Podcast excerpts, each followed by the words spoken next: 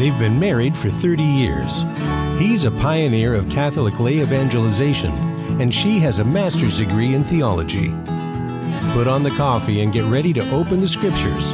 It's time for Bible with the Barbers. Now, here's Terry and Mary Danielle.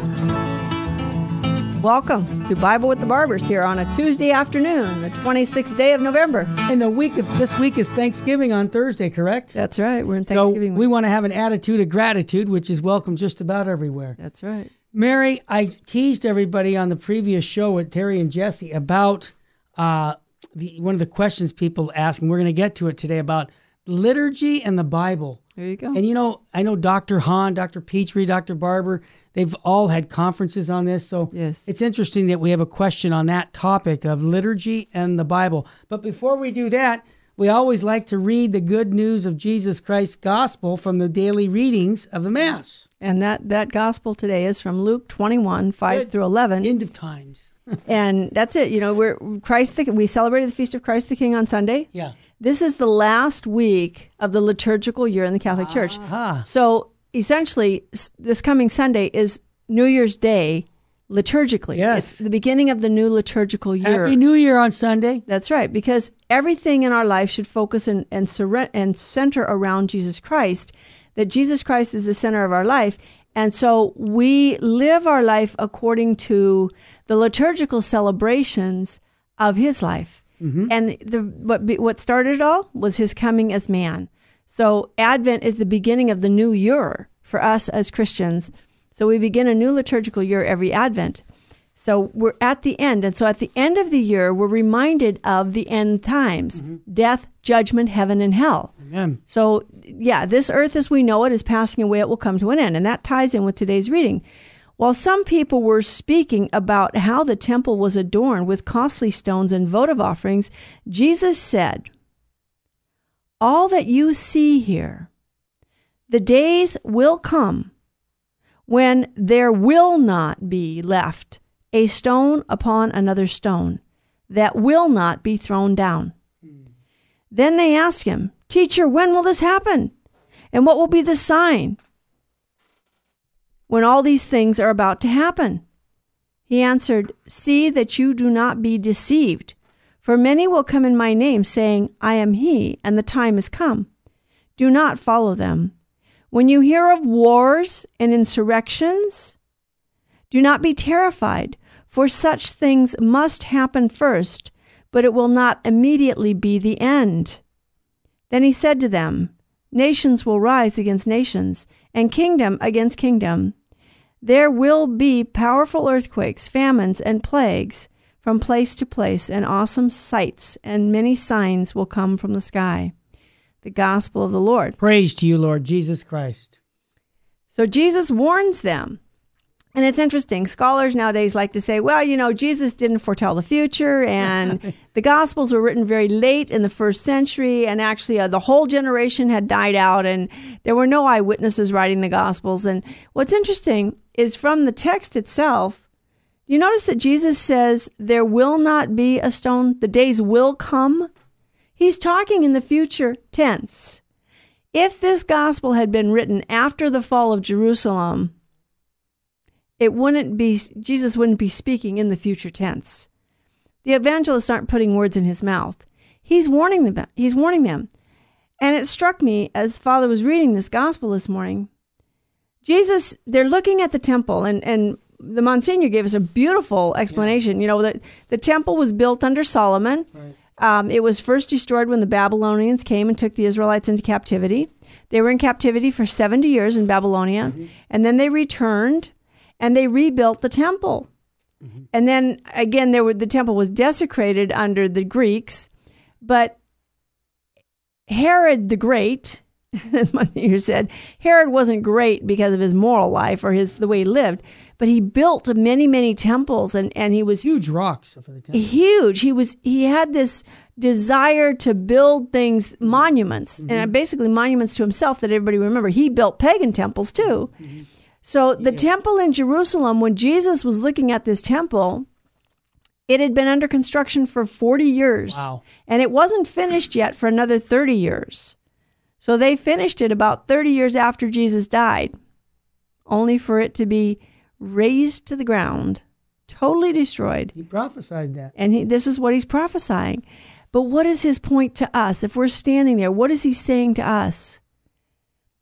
All these material things belong to me, anyways. I'm God. I made everything. I don't want your material things. I want you. I mm. want your heart. Yep. I want you to be my temple. Amen. He wants our bodies to be temples of his dwelling place. Now, in the historical context of what's happening here, Jesus is warning them, you know what? Jerusalem's going to be destroyed. And he wept over Jerusalem. Jerusalem, Jerusalem. You know, you kill the prophets and slay those I send to you. If only you had recognized your time of visitation. But now you haven't. And since you haven't, you're going to be destroyed. And that's it. Does God have to say that to us? Are we missing our time of visitation? The Lord is with us. He, he's come. He remains in the Eucharist. Are we spending time with Him or are we living like we have a finality in this world? And that's the bottom line, what you just said that, that our temple's going to fall apart. Well, guess what? Nothing will be standing at the end of time. Exactly. So we might as well embrace our Lord now because, you know, at, at if after your death, it's too late. And I, I say that because you mentioned the four last things about Right. death, judgment. We just have to realize that we need to be living in union with God. And that's where our true happiness will lie. Exactly. And and wars and rumors of wars and you know all kinds of troubles are going to come in the mm-hmm. church, outside the church, from within the mm-hmm. church, from you know, we're all sinners, honey. We're all sinners. We're all in this together. None of us gets out of life. You know, if God were to come down today and wipe out all the bad guys, you know, some people I know I just are just hoping and begging for the three days of darkness, you know, Yeah. and it's like, honey, how do you think you're going to fare during the three days of darkness? When you actually see yourself as God sees you? Mm-hmm. St. John Vianney asked him one time, he said, Lord, show me my misery in your sight. And John Vianney said afterwards, he said, Don't ever ask the Lord to do that. He said, Had the Lord himself not sustained me in that moment, I would have been absolutely annihilated. Mm. Crushed, totally crushed, absolutely. No, we don't want to see our misery in God's sight. We acknowledge that we're sinners, humble ourselves before the Lord, and acknowledge, you know what, Lord, you have given us so many gifts. Help us to be grateful for the things you've given and to pray for ourselves and for all of us sinners that we turn back to the Lord God. We are living in a culture that says our finality is in this world. And how many of us have bought into the health and wealth gospel? You know, if I just do the Lord's will, nothing bad's going to happen. And if anything bad happens, oh, it's the devil, it's the devil. No, no, God Give him has too much to- credit. yeah, we do give him too much credit. That's what Fight- Father Mike McDonough used to say. And we do. God has to test the work. Are you serving me because of the gifts I'm giving you? Are you serving me because it feels good, because you're rich, or because you have enough food to eat and clothes to wear and a nice house to live in, even if you're not rich, you're comfortable? Is that why you're serving me? Or are you serving me because you love me and you're willing to give up everything of this world in order to have me in heaven? You know, I, I read a beautiful, beautiful story this mm-hmm. this past couple of weeks. There was a saint who died a martyr in the Boxer Revolution in China. Oh, yeah. His name is Saint Saint Mark G. Tianchi. Mm-hmm. I'm not sure if that's how you say it, and I apologize. My Chinese, I never studied it, so it's T I A N X I A N is his last name. Mm-hmm. Saint Mark had been he was a doctor, a physician, very well respected man. He was married, had a family. In his mid 30s, he got a terrible stomach ailment that had caused him excruciating pain. Well, the pain medicine they had in China was opium. So he started treating himself with opium, only he became addicted. I mean, hopelessly addicted to opium. And he was a Catholic and he went to Mass. So he was going to confession. He kept confessing the sin that I'm, I'm, I'm addicted to opium and I've been in, taking opium. And, and finally, after about two years, the priest said, You're not sorry for your sin. In the late 1800s, they didn't understand the nature of addiction. Hmm. And he said, You're not sorry for your sin. If you were, you'd give it up. And Mark, and so he told Mark, he said, You're not to come back to confession until you give up the opium, and you're not to go to Holy Communion until you give up the opium. Well, Mark kept trying, and he pe- kept begging the Lord for the grace to give this up. And he wasn't, and so finally he said, Okay, Lord, I don't see any way out. The priest tells me I'm living in mortal sin. I don't want to live in mortal sin. but and I don't want to be separated from you for all eternity. Would you grant me the grace of martyrdom? He prayed for 30 years to receive the grace of martyrdom. When he was 66 years old, he was rounded up with nine other of his family members by the Boxer Revolution to be executed uh, uh, or abdicate your faith, apostatize. And he was offered that option. Hmm. Just give up your faith. There's no big deal. we just want the West out of China, and the West is Christianity, so out. And he said, No, I won't give up Jesus Christ.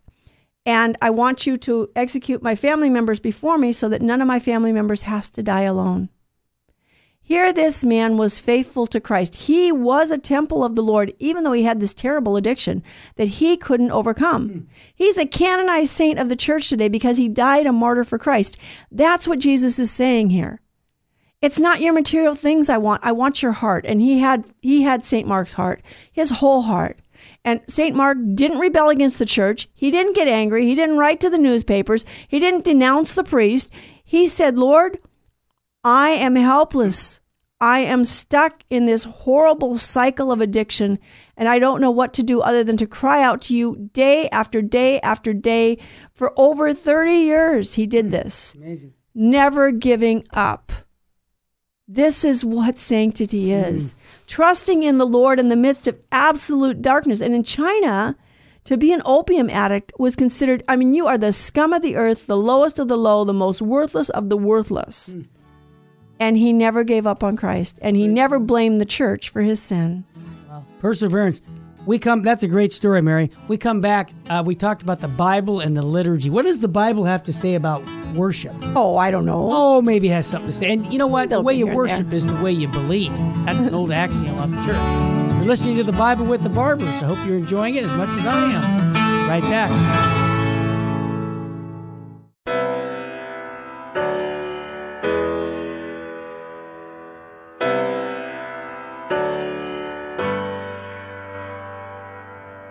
Welcome to our January 11th, 2020 Spiritual Warfare Conference. Every year without fail, this is our most popular, well attended event. This year's Spiritual Warfare Conference will host Adam Blai, a Catholic demonologist and an auxiliary member of the International Association of Exorcists, along with Dr. Luis Sandoval, a psychiatrist who's part of the Healing, Deliverance, and Exorcism team for the Diocese of Orange. These two gentlemen bring tons of experience and expertise in the area of spiritual warfare. This is going to be a high information Catholic seminar. I'll be there as well, sharing some riveting stories on the diabolical and liberation found through Jesus Christ from my best selling book, The Devil in the City of Angels. Mark your calendars, come and join us, and meet other radio hosts from Jesus 911. Contrary to popular belief, spiritual warfare is not demon centered, it's Christ centered. Come join us and learn how to armor up and fight the good fight of faith. Catholics, wake up. Don't hit the snooze button. Join us at St. Christopher Catholic Church, 629 South Glendora Avenue, West Covina, California, on January 11, 2020. See you then. Strength and honor in Jesus' name. Sirach 11:24 says, "Do not say I am self-sufficient. What harm can come to me now?" According to St. Catherine of Siena, presumption is like vermin burrowing at the root of the tree of our soul. If we do not uproot it with great care and humility, it will eventually destroy the soul. May God keep us from all presumption of mind and heart, and realize that we depend on Him for everything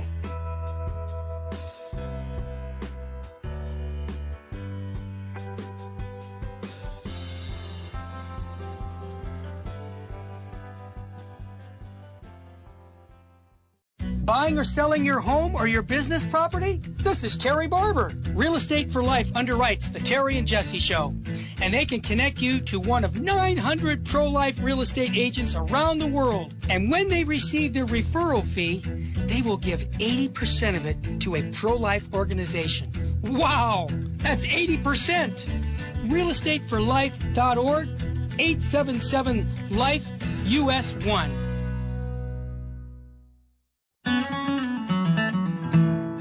Now back to Bible with the Barbers. If you have a question or comment, call 888 526 2151. Here's Terry and Mary Danielle. Bible with the Barbers on this Tuesday, uh, the 26th day of November, and, and two days before Thanksgiving. Remember to give thanks to the Lord. What you know, what does the Bible? Terry asked me have to say about liturgy. Well, I, I don't know. Gee, um, in the Old Testament, you know, people don't very much like to read the Book of Leviticus and the Book of Numbers and Deuteronomy, but and you know, even even the Book of Exodus and and Genesis. Sometimes people say, well, you know, there's too many genealogies. There's too much. You know, it's interesting. Liturgy begins in the beginning. Mm-hmm. When you when you um, read the beginning and then you read through the scriptures, you find out that the temple that that the description of um, the world as it was created in Genesis is a description of the temple, and Adam is described as a priest, and that that continues, and then Leviticus and the Lord revealed to Moses exactly how they're supposed to worship to the point of he actually designed, the Lord told Moses what were the vestments the priests were supposed to wear when they were to offer sacrifice. You know, how were they to pray? They were to burn incense. They were to have candles. They were, and people, well, where does the Catholic Church get all this stuff? You know, well, read the Old Testament. And that was all types. It was all types of what was coming. But the major, major type in the Old Testament, when, when Israel were slaves in Egypt, the night of the Passover, they were to slaughter a lamb and take the blood of the lamb and mark their doorposts mm. with the blood of the lamb. And then they were to roast the lamb and they were to eat the flesh of the lamb with their loins girt as if in flight. So the Lord gave them specific directions on how to prepare the lamb.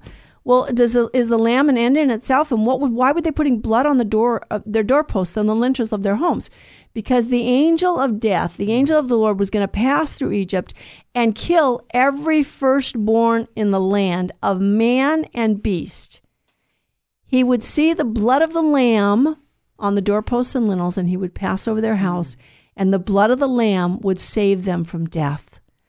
The blood of the lamb Gee, where does where do we hear this again? Lamb of God. The Lamb of God, John the Baptist in the beginning of the book of the Gospel of John. Mm-hmm. Behold the Lamb of God. John is the precursor and how does he point Jesus out? There is the Lamb of God. He is the true lamb. So what does he do at the last supper? He institutes the Eucharist with a specific ritual. And he uses the ritual meal of the Passover, which was a ritual meal. It was to be repeated every year. It was a living memorial sacrifice where, in some sense, the Israelites realized this isn't just a past event that we're remembering, but somehow that moment of God freeing us from slavery is still present and he's still freeing us. Now, unfortunately, sometimes we think, oh, he's just freeing us from the slavery of, of, of material slavery or um, temporal slavery, but he was trying to free us from the slavery of sin, of idolatry.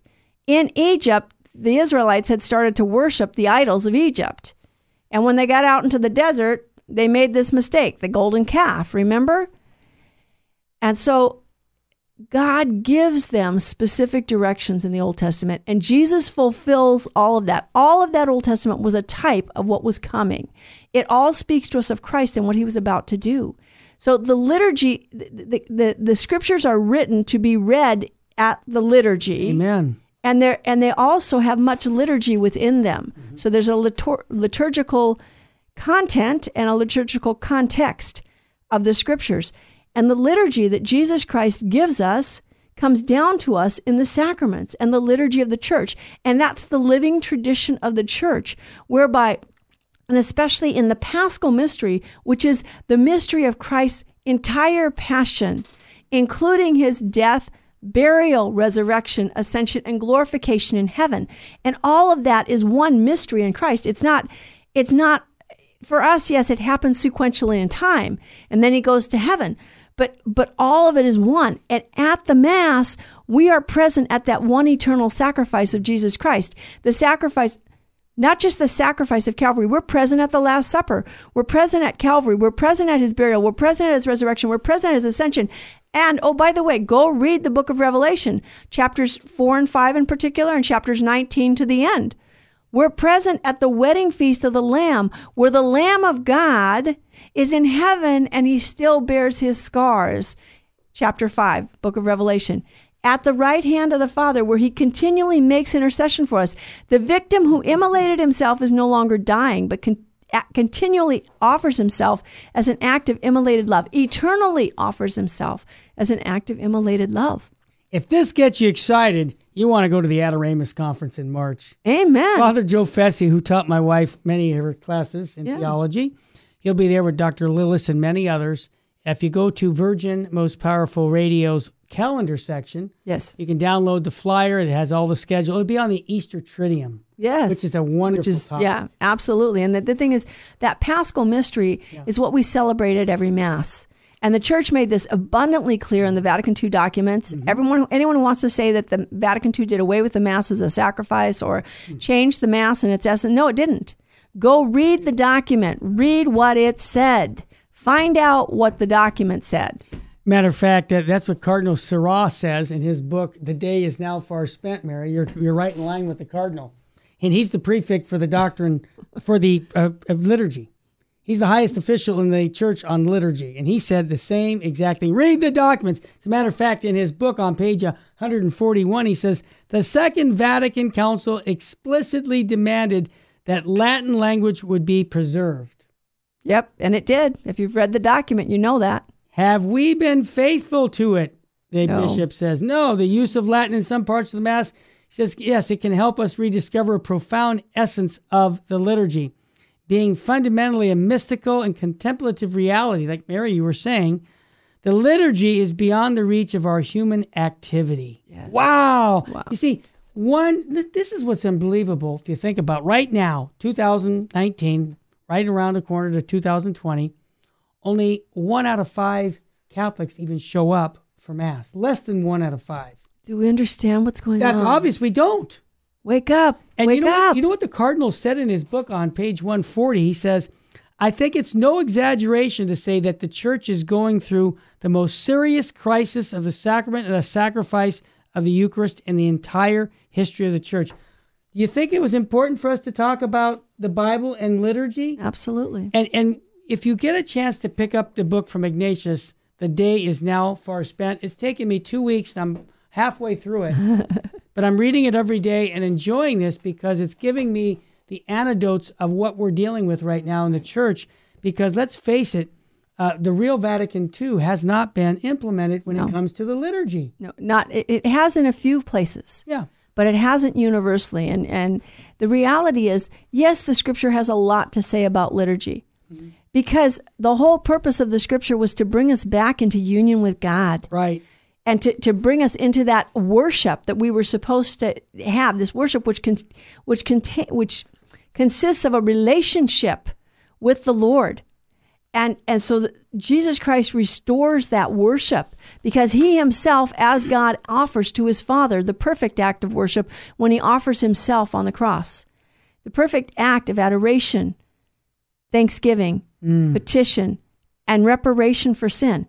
And we unite ourselves to that offering. We're unite at Mass, we unite ourselves to Christ. We need to wake up and start thinking about the Mass when we're at Mass. Read the book of Revelation, chapters 4, 5, 19, and 20. But read also the Last Supper accounts so that you know what to think about at Mass. You know, Mary Cardinal uh, Sarah would be very proud of you right now. I'm very proud of her too, because you're saying exactly what this book is talking about.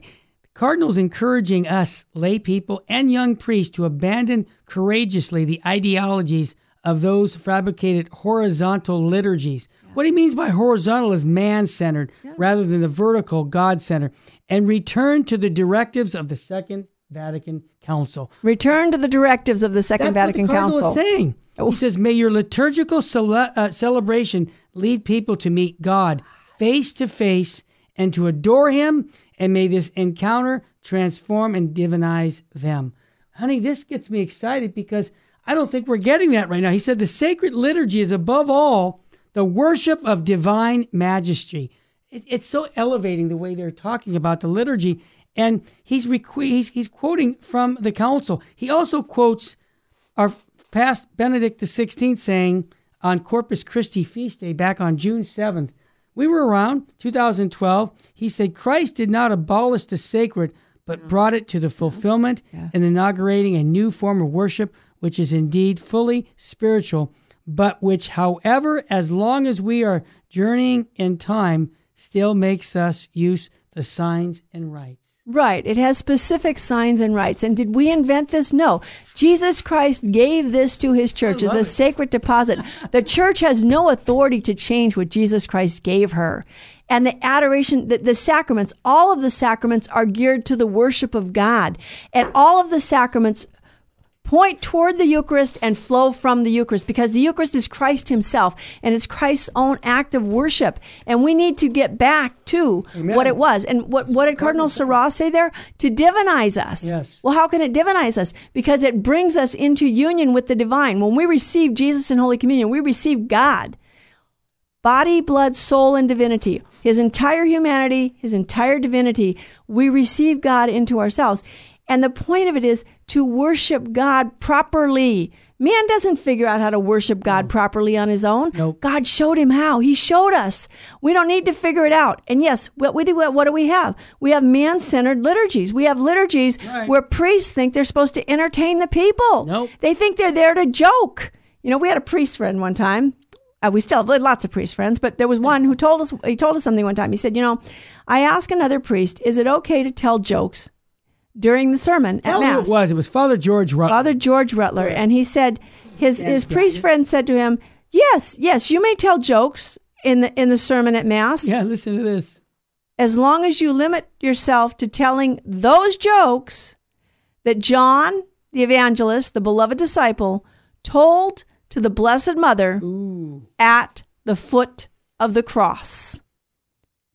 The Mass is always a sacrifice. We are not re crucifying Christ, but Calvary is present in our midst. This is serious. Is it joyful? Yes. Christ was joyful on the cross. And this is the difficulty we're having. We've lost the joy of suffering with the Lord. Mm. We no longer know what it means to be Christian and to live in union with the Lord in his suffering. We're trying to escape from it. We want the health and wealth gospel where if I follow the Lord, he's going to remove all the obstacles and all the troubles in my life and all the trials. No, he transforms us from within so that we see all the trials and troubles and tra- tribulations as a means of glory. What did St. Paul said? I count the sufferings of the moment as nothing, nothing in comparison to the glory that'll be revealed in me in Christ Jesus our Lord. St. Paul had his eyes firmly fixed on the cross. I have resolved from now on to speak to you of nothing of, but Jesus Christ and of him crucified. Can I say something, Harry? I'm, I'm listening. I'm saying next time you go to mass, think about this. Absolutely. I, I'm thinking about it. Absolutely. it tomorrow morning. Wow, and act like think about this next time you go to mass. Think about it as like the last mass of your life. Maybe the last time you go. Think about that every time you go to the Holy Sacrifice of Mass. Hey, we're going to come back. I'm excited talking about the Bible and liturgy. How about you? And again, when we come back, we'll talk much more about the Bible and God's love letter.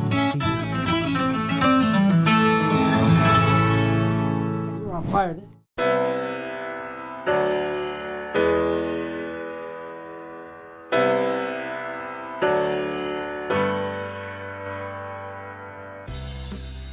This is Terry Barber. I want to thank you for supporting Virgin Most Powerful Radio. And here's an easy way to support us by going to smile.amazon.com and type in Catholic Resource Center or Virgin Most Powerful Radio. And when you log in your Amazon account and you purchase products, a portion of it will go right back in supporting Virgin Most Powerful Radio. And it doesn't cost you a dime. I want to thank you ahead of time because that supports us year round. May God bless you and your family.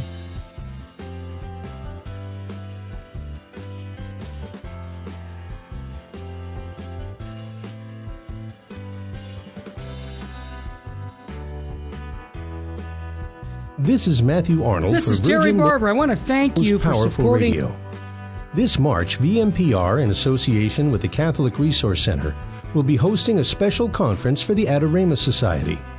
Adoramus at the Triduum, a conference on the spirituality of the Triduum liturgies, featuring speakers Father Joseph Fessio, Dr. Anthony Lillis, and Christopher Carstens, addressing such topics as developing a liturgical spirituality, the spirituality of Holy Thursday, the spirituality of Good Friday, and the spirituality of the Paschal Vigil and Easter season.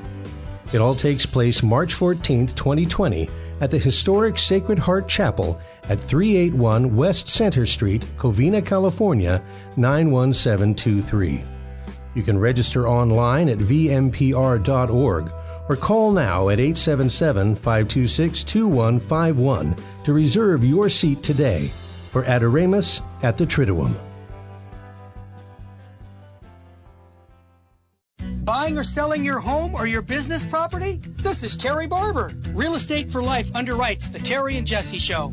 And they can connect you to one of 900 pro life real estate agents around the world. And when they receive their referral fee, they will give 80% of it to a pro life organization. Wow! That's 80%! realestateforlife.org 877 Life US 1.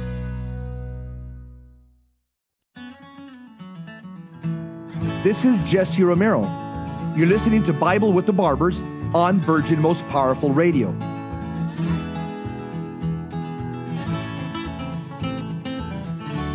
You're on, my love. Hello and welcome back, Jesse. Thank you for bringing us back here. And I think we have a caller. We on do. the We have James here. on the line. James, are you there? Yes, I am. James, welcome to Bible with the Barbers. He's a convert. Well, we're so glad you called in. What's on your mind? I mind? enjoy what you're saying. You know, I have so many questions. One of them was, uh, Mary, I like what you said about suffering. You know, you gave me a whole new perspective. So what we're saying, what you're saying is that instead of wanting, running away from suffering, we should embrace it because it's building character in us, right? It, it's Amen. drawing us closer to Christ that we're sharing in His sufferings. Do I have that right? That is absolutely correct, it, James. James. Yes, that's absolutely correct. And that's what St. Paul talks about that. You know, in my sufferings, I fill up what is lacking in the Chapter one. sufferings of Christ for the sake of his body, the church. That in our sufferings, we, all of our sufferings become redemptive when we unite them to Christ. And yes, they build character in us. That's, it, it, you know, how is gold refined? Gold is refined in a fire. If you don't refine the gold in the fire, you're not going to have pure gold. You have to burn out the dross. And it's like, but I don't want to suffer. But it's like, but well, you know what? If we don't suffer, then we're filled with ourselves and our own selfishness. And how are we going to be generous? How are we going to become looking like Christ if we can't join him on the cross? If we have no way to, you know. So yes, that's that is absolutely correct, James. You know, the reason why I ask that is because, you know, I know people suffer, but sometimes I listen to to uh, uh, the radio show and they'll call in for prayers, and, and this is the way it normally goes. They'll call in and they'll say things like, you know, I'm suffering, I'm in pain, or my marriage is not going good, or I'll have an operation, Sure. or whatever. Okay, I'm not minimizing that. Okay, I understand it, but what I don't hear, and maybe I got this wrong, is that in Colossians it says that you know we're to that we bear fruit. So in other words, Yes. should my request to God instead of saying take away the pain, of course I want Him to take away the pain, but to give me the graces to endure the pain, Amen. so I could learn something from this, not just take it away because it's too much. I, it's, it's, like it sounds to me like this: become a Christian so that you could be blessed. Become a Christian. so that your marriage can be Health and wealth, baby. Become a Christian. And, and and when I read the Bible, I don't see that. I see, Yeah. you know, and I'm going to say this with all due respect: to becoming a Christian can be hazardous to your health. Well said, James. Well, you know, and James, that's you know, I remember once when I was 19, I had an appendicitis that was misdiagnosed, and I spent not 29 days in a hospital, and so I had several roommates, you know, not at the same time, but you know, over the course of those days, and one of them was the the mother of a Protestant minister. And she's in a Catholic hospital, and she's like, "Why do you Catholics have the crucifix on the wall? Jesus isn't still on the cross." And I- don't remember what I said to her. I was 19 years old. I don't remember how I would explain how I explained it to her at the time, or even if I could. But in, in retrospect, now I would say, well, you know, Jesus, yes, Jesus is no longer suffering. He's not dying anymore. But you know what? Jesus did, does identify himself with the members of his body, the church. And when we suffer, it's united to his suffering. Remember what he said to Paul Paul, Saul, Saul, why do you persecute me? Who are you, sir? I am Jesus whom you are persecuting. Wait a minute, I, I'm persecuting the Christians. I'm not persecuting Jesus. What, how does this work?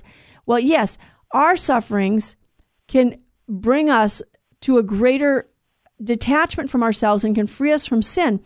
And we need to realize that Jesus didn't come to eradicate human suffering, He came to fill it with His presence. Now, God doesn't beat us up, and this is what some people think. Oh, I'm suffering. That's the other. That's the other extreme. I'm suffering because God's beating me up. No, honey, it doesn't work that way either. God allows us to suffer, first of all, because of sin. You know what? It's a consequence of sin. Amen. But in in Jesus Christ, all of the meaning of suffering has been redeemed. And so now, yes, when we suffer, we can offer all of our trials in union with Jesus, and that becomes meritorious because God attaches merit to it. And it also makes us more like Christ.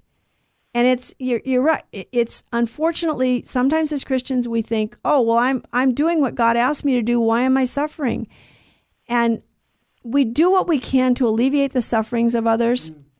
But you know, sometimes you just can't take it away. And then it's it's a matter of trying to recognize yourself and help others recognize that you know what? We can unite our sufferings to Christ. And when we do that, it, it's very it brings us very close to him. He really suffered on the cross. That wasn't a show. He wasn't pretending. That was real suffering. And he didn't do it so we don't have to. Go ahead, James. Do I have time? For, do I have time? For Absolutely, brother. I don't have to, because I don't want to take your time. No, no, that's fine. Have. interesting. Very important. Okay. Yeah. At the end of the show, and, and I'm learning. I'm a youth Catholic here, so I'm learning. So here's a question I want to ask. Yes. At the end of the show, Jesse Newell would say, "What state do you not want to live in?" State of mortal sin. So here's my question. I have a problem with this, and I don't mean to sound ignorant, but what is mortal sin? And, and I'll give you an example. Okay, let's say I go to confession. All right, I go to mm-hmm. confession, and let's say come out of confession, something happens, I get angry, or somebody cuts me off, or or you have an impure thought. Do I now supposed to say, "Oh no, I just had mortal sin. I can't even get confession. Just came out of confession. Now I got to go back into confession. I can't take the the Eucharist." So I'm confused. What is mortal sin? I, I understand mortal sin would be like murder. I understand mortal sin would be like you commit adultery. But but what is mortal sin like in th- those day to day encounters with your thoughts? Uh, You know what I'm saying? Is that mortal sin? No, well, here's the deal, James. First of all, sin is in the will. Okay? So the, the three conditions for a sin to be mortal is first of all, it has to be serious moral evil. You have to do it with full knowledge and consent. full consent of the will. Okay, you, first of all, you, so you have to know it, it has to be serious moral evil. You have to know that it's serious moral evil, and then you have to give full consent of your the will. Now, actually, any deliberate, contemptuous breaking of any of the Ten Commandments is serious moral evil.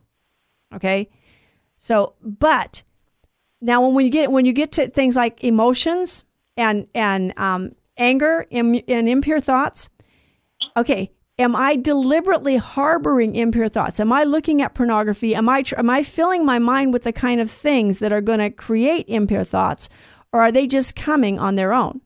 Okay, because it's not it's not whether or not the thought was there; it's what I did with it.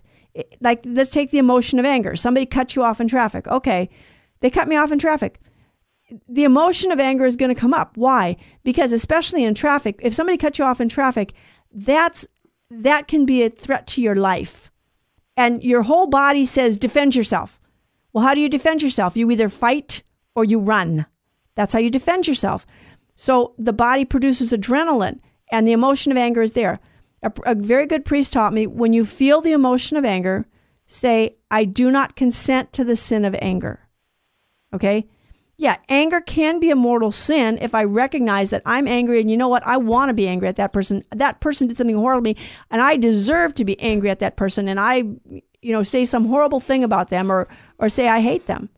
That would be a, that would be a mortal sin. But if it's just the emotion of anger that arises in a moment, then what you do is you have to learn how to guide and direct the emotion so as not to for it to become a sin. It only becomes a sin when you choose it with your will. The same with impure thoughts. I was just going to go there. Yep. In and of themselves, no, they're not mortal sins if you're not choosing them with your will. Re, you know, acknowledge that they're there, acknowledge the goodness of the human body and the goodness of human sexuality, and then say, Lord, I don't consent to misuse this faculty of my body. I want to use it only for your glory. And I direct and guide it towards you. And then replace it with, you know, thoughts of God and his salvation. Yeah, that's where I was going to go, James, with that because I get that all the time from guys calling in about impurity. I mean, we're we're men, okay? We call it the custody of the eyes. So when we do see things out on the street that are immoral. A woman is not dressed properly. You, I, I, my, my advice is to say a prayer for that little girl, for that young woman, I should say, and uh, and always think of of, of of of you know chastity and think of rejecting it and saying I'm going to pray for that girl that she'll come to have a better understanding of her dignity because she obviously doesn't have that now. Right. Does that help, James? Yeah, well, yeah, yeah, and uh, you really helped me a lot because I was feeling, you know, saying, "Oh my, God, I have a mortal sin." Because what I do when I get thoughts like that, I just uh, I right away quote scripture in my head, and they, you know, it's funny. They just come Good. into my head. I tell myself, well, "Why is that coming into my head?" Not even thinking that. Good. And and then I fight back, and, and I start quoting scripture, or, or try to say the rosary. Good. And I get frustrated. I go, "My goodness!" I go, "Why? Why? Why did? Where did that come from?" You know. But then Sure. I think, "Well, wait a minute." The prince of the power of the air probably has something to do with it. You know. Mm-hmm. Well, and, and it has something to do with the fact that we're human and we have a body. Original sin. And and we, it's not it's not necessarily original sin. We have a body. We're human. We're, we're not angels. And so you know there there are moments of the flesh. We're not in total control of our bodies, and we can't be without the gift, a special gift of God's grace. You know, Adam and Eve had the gift of integration. That was a preternatural gift. That was a gift above and beyond their nature. It was given by God. They lost that with original sin the pre, the preternatural gift of integration made it so that all of the faculties of their body were perfectly and easily subject to their intellect and their will. Their intellect clearly saw God as the good, their will clearly chose God as the good, and until they sinned. when they lost integration. And so now we don't have the integration. And so those things come into our heads just because we're human and we have a body. And in those moments, first of all, we need to acknowledge, you know what, Lord? The body's good. And remember what St. Paul said? The body is for the Lord, and the Lord is for the body. Even our bodies serve the Lord, and our bodies are good, and every faculty of our body is good. So we just need to guide and direct it toward the Lord, and don't try not to get tied up in knots about it. Is what the big thing. I mean, the, the heart. It's like you can gentle an animal or you can cow an animal, and you have to think of you know your, body is is like it's the animal part of us, as it were. It's the part that identifies closest with the animals. So we have to gentle it into accepting the guidance of our intellect and will. And when it rebels, we need to be gentle with it and say, look, I understand you want your own favorite food right now, but this is not the time and the place. And I'm not going to misuse this faculty. I'm not going to use it in a way that offends God. But remember, when we offend God, we're actually offending the dignity of our own person. We were made in God's image. We're supposed to behave like God as his very dear children. So if we sin, we are degrading ourselves as human beings. James, I appreciate your call, brother. And you come by any time. I know you're a local man, and we're, I hear the music, so we're going to have to run run for a quick break. But thanks for your questions. I think a lot of people have those same questions you asked. So thank you. I think they do, and thank you for calling. That was awesome. We'll be right back with more of the Bible with the Barber.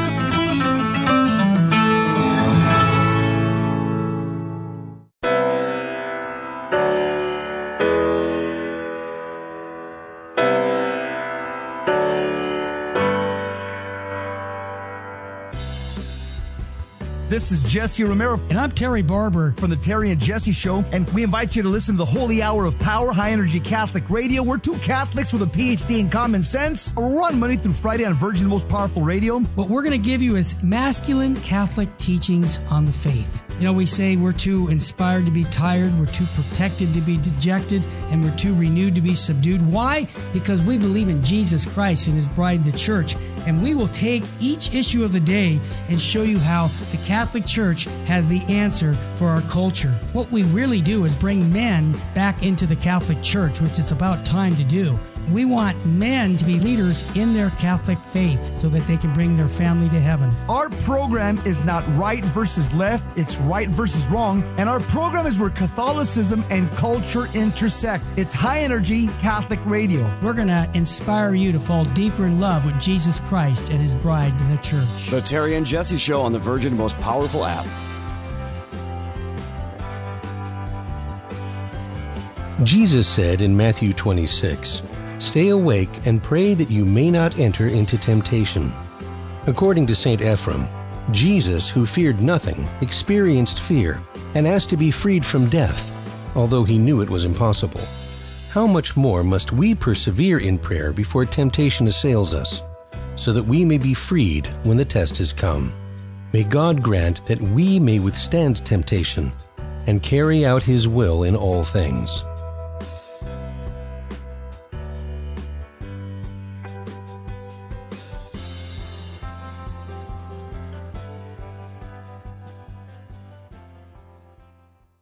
Buying or selling your home or your business property? This is Terry Barber. Real Estate for Life underwrites the Terry and Jesse Show. And they can connect you to one of 900 pro-life real estate agents around the world. And when they receive their referral fee, they will give 80% of it to a pro-life organization. Wow! That's 80%! Realestateforlife.org 877 Life US 1.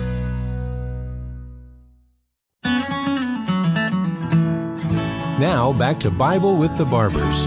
If you have a question or comment, call 888 526 2151. Here's Terry and Mary Danielle. Well, welcome back. And Terry's stepping out again here for this last section just to, to do some errands. And um, we were going to look at the book of Romans here, chapter 2 today. And what we wanted to talk about is that only God is a righteous judge. St. Paul in the second chapter, and I'm not going to read the whole thing to you because we just have one section here left of the, of the show. But St. Paul asks a bunch of rhetorical questions, and he's talking about judgment, you know. So, do you think if you judge other people that um, you're going to escape judgment yourself? We're all sinners. We're all in this together. And here's the reality the reason God Himself is a righteous judge is God is the only one who's sinless. God is the only one who's perfect. The rest of us are all sinners. And so, okay, we think that, you know, we can look at someone else and say, oh, that person's so horrible. Oh, really? Have we looked at ourselves thoroughly to really understand the horror of sin? And some people say, well, I've never committed a mortal sin. And, and thanks be to God. That's a grace, by the way. But the reality is, is any sin is infinitely offensive against God, and any sin degrades us as human beings. So why is God patient with us? As somebody asked me recently, why do all these evil people live to be so old? You know, they're old. These are old people, you know, like that. Some of the representatives in Congress are they're they're voting for infanticide and all kinds of evils and attacks on the family and on the dignity of the human person. And they're old people. I mean, they're in their 60s, 70s, 80s. Some of them are approaching 90 years old and they fight tooth and nail for the right to kill an innocent human being? And you're like, why does God add days and years to their life? Oh, because his forbearance and patience are directed for our repentance. And Paul asks it in the form of a question Do you realize this? The only reason God is patient with you, the only reason He adds another day to your life is so that you can repent. He's not adding days and years to your life so that you can add sin upon sin upon sin. God adds days and years to the life of the sinner that he might repent. So we need to not be hard and impenitent, but we need to turn to the Lord so that he doesn't have to exercise his wrath against us. St. John Vianney used to say to his congregations in tears, God desires to bless you, and by your sins you're forcing him to curse you. God is God, and we are not. And sin is a real offense against God who is real. And it really offends him because it destroys us as human beings. We were made in God's image to be images of God. God is not sin. And he didn't make sin. As a matter of fact, sin is a rejection of being. It's a rejection of goodness. Everything that God made is good. And when we sin, we're rejecting goodness. And a lot of people nowadays, you know, with sexual immorality, they're saying, oh, but I'm just loving this person. No, you're not.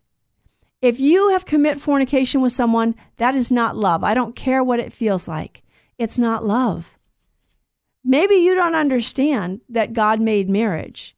So you may not be fully responsible for what you're doing.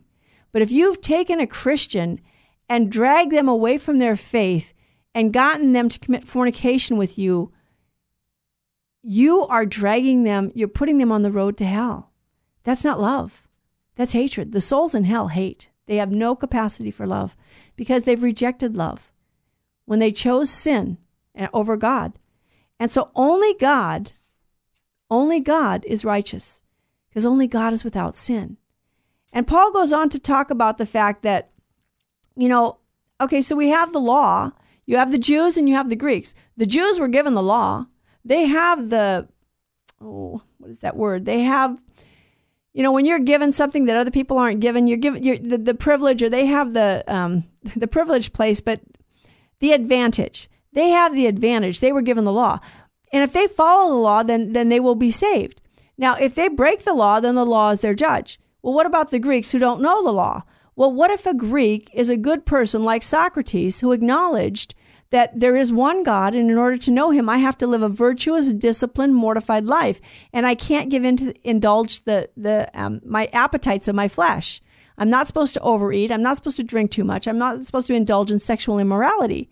This is a pagan, by the way. This is Socrates, you know, hundreds of years before Christ. And so that man, by his righteous acts, is already a law unto himself, St. Paul says. And he, he, yes, he'll be judged. He'll be judged by his righteous actions.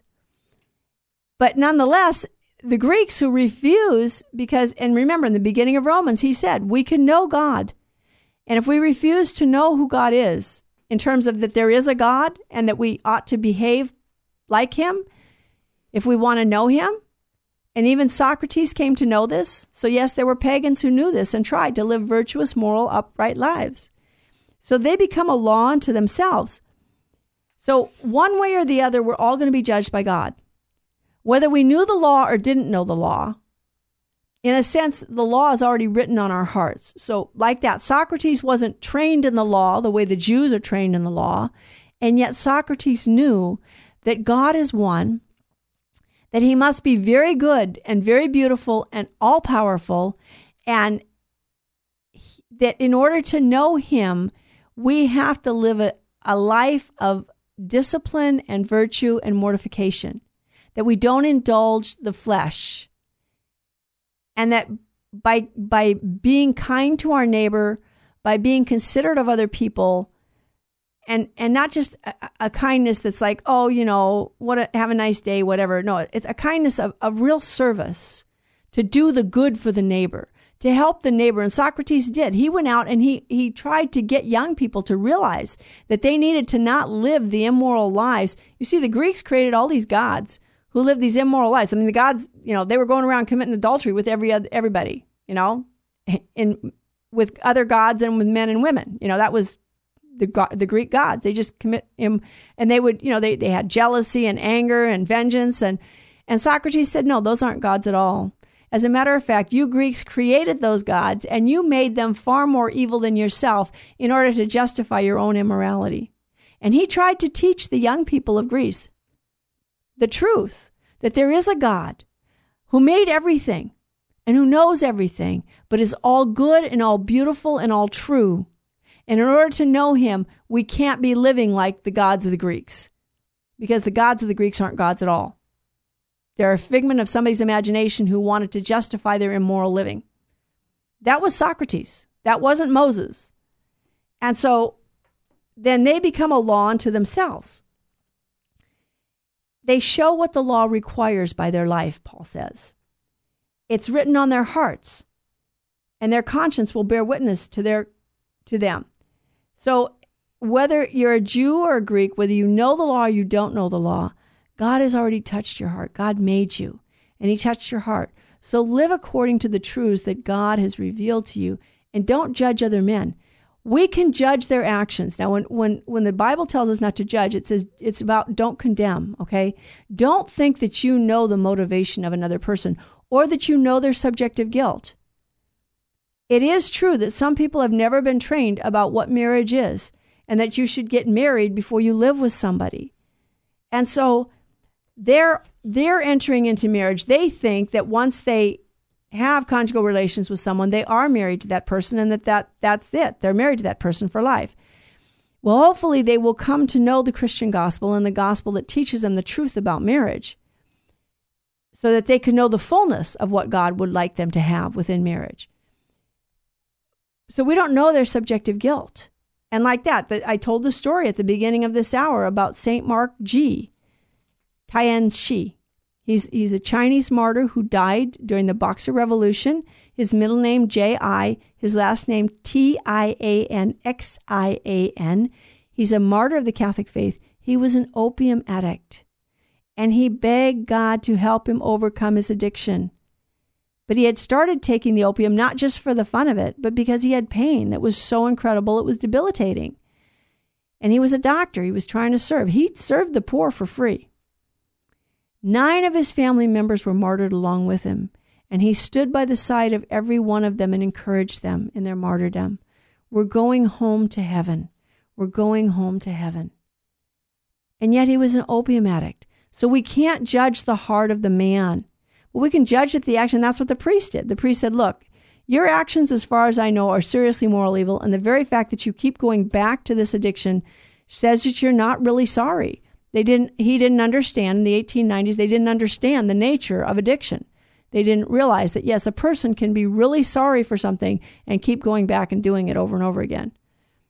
So don't give up on yourself or God's mercy. God is merciful and He loves us. And you know, sometimes He leaves us with our weakness because it's the only way for us to be humble. St. Mark, before he became an opium addict, was looked up to by everybody in his community. He was a doctor, he was a leader in his community, he was a pillar of the community. Maybe this was God's, I don't know. But but it does help us to be humble sometimes when, when God allows us to have these afflictions of particular faults that are particularly humiliating to us. And and so we know that God is the one who judges. But we can judge the action and we can tell the person that action is not a good action. It degrades you as a human person. But then pray for them. Don't condemn them to hell. You don't have a right to say to anyone, you're going to hell. You don't, you can't say that. Only God can say that. And by the way, the measure with which you measure will be measured back to you. So be very careful about telling people they're going to hell because you're asking God to say that to you. We don't want to do that. So the Jews received the law. They had the circumcision. They had the dietary laws. They had everything that God wanted. They had the Ten Commandments. Now, by the way, the Ten Commandments were not part of that provisional law of the Old Testament where St. Paul says you know, we're not subject to this law anymore. He's talking about the law of circumcision and the dietary laws. Okay. He's not talking about the Ten Commandments. The Ten Commandments still apply. Old Testament, New Testament hasn't changed. The Ten Commandments are still the Ten Commandments. It's like the owner's manual. God made us. He knew it would make us happy. The Ten Commandments, that's the owner's manual. Follow these with my grace, but it's about a relationship. It's about building a relationship with someone who loves us. God judges us, yes, but He judges us in love and mercy. He knows our hearts. So He knows, like that, St. Mark Ji, He answered his prayer. Yes, I'm going to give you the crown of martyrdom. He gave him the crown of martyrdom, even though he was an opium addict. So keep praying and keep trusting in the Lord and have confidence in Him. And I know we live in confusing times, but you know what? God's not confused. He's not confused about the fact that He loves you, that you're beautiful and good and you're made in His image and He desires you and He delights in you and He likes you and He loves you and He wants a personal relationship with you. So trust in the Lord, put your trust in Him.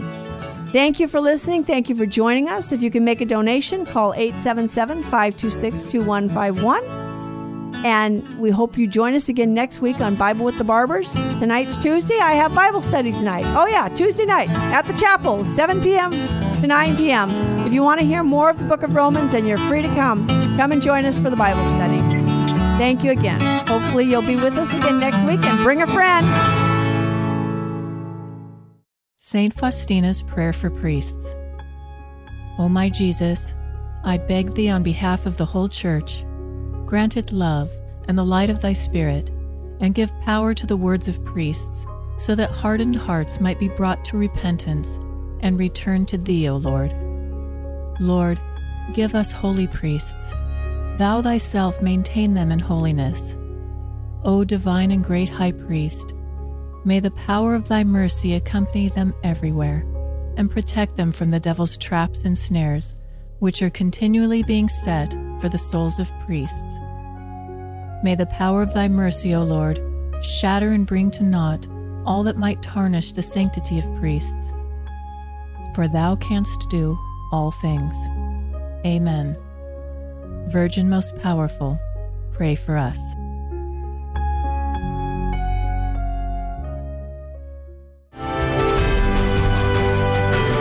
Virgin Most Powerful Radio, sharing the gospel with clarity and charity.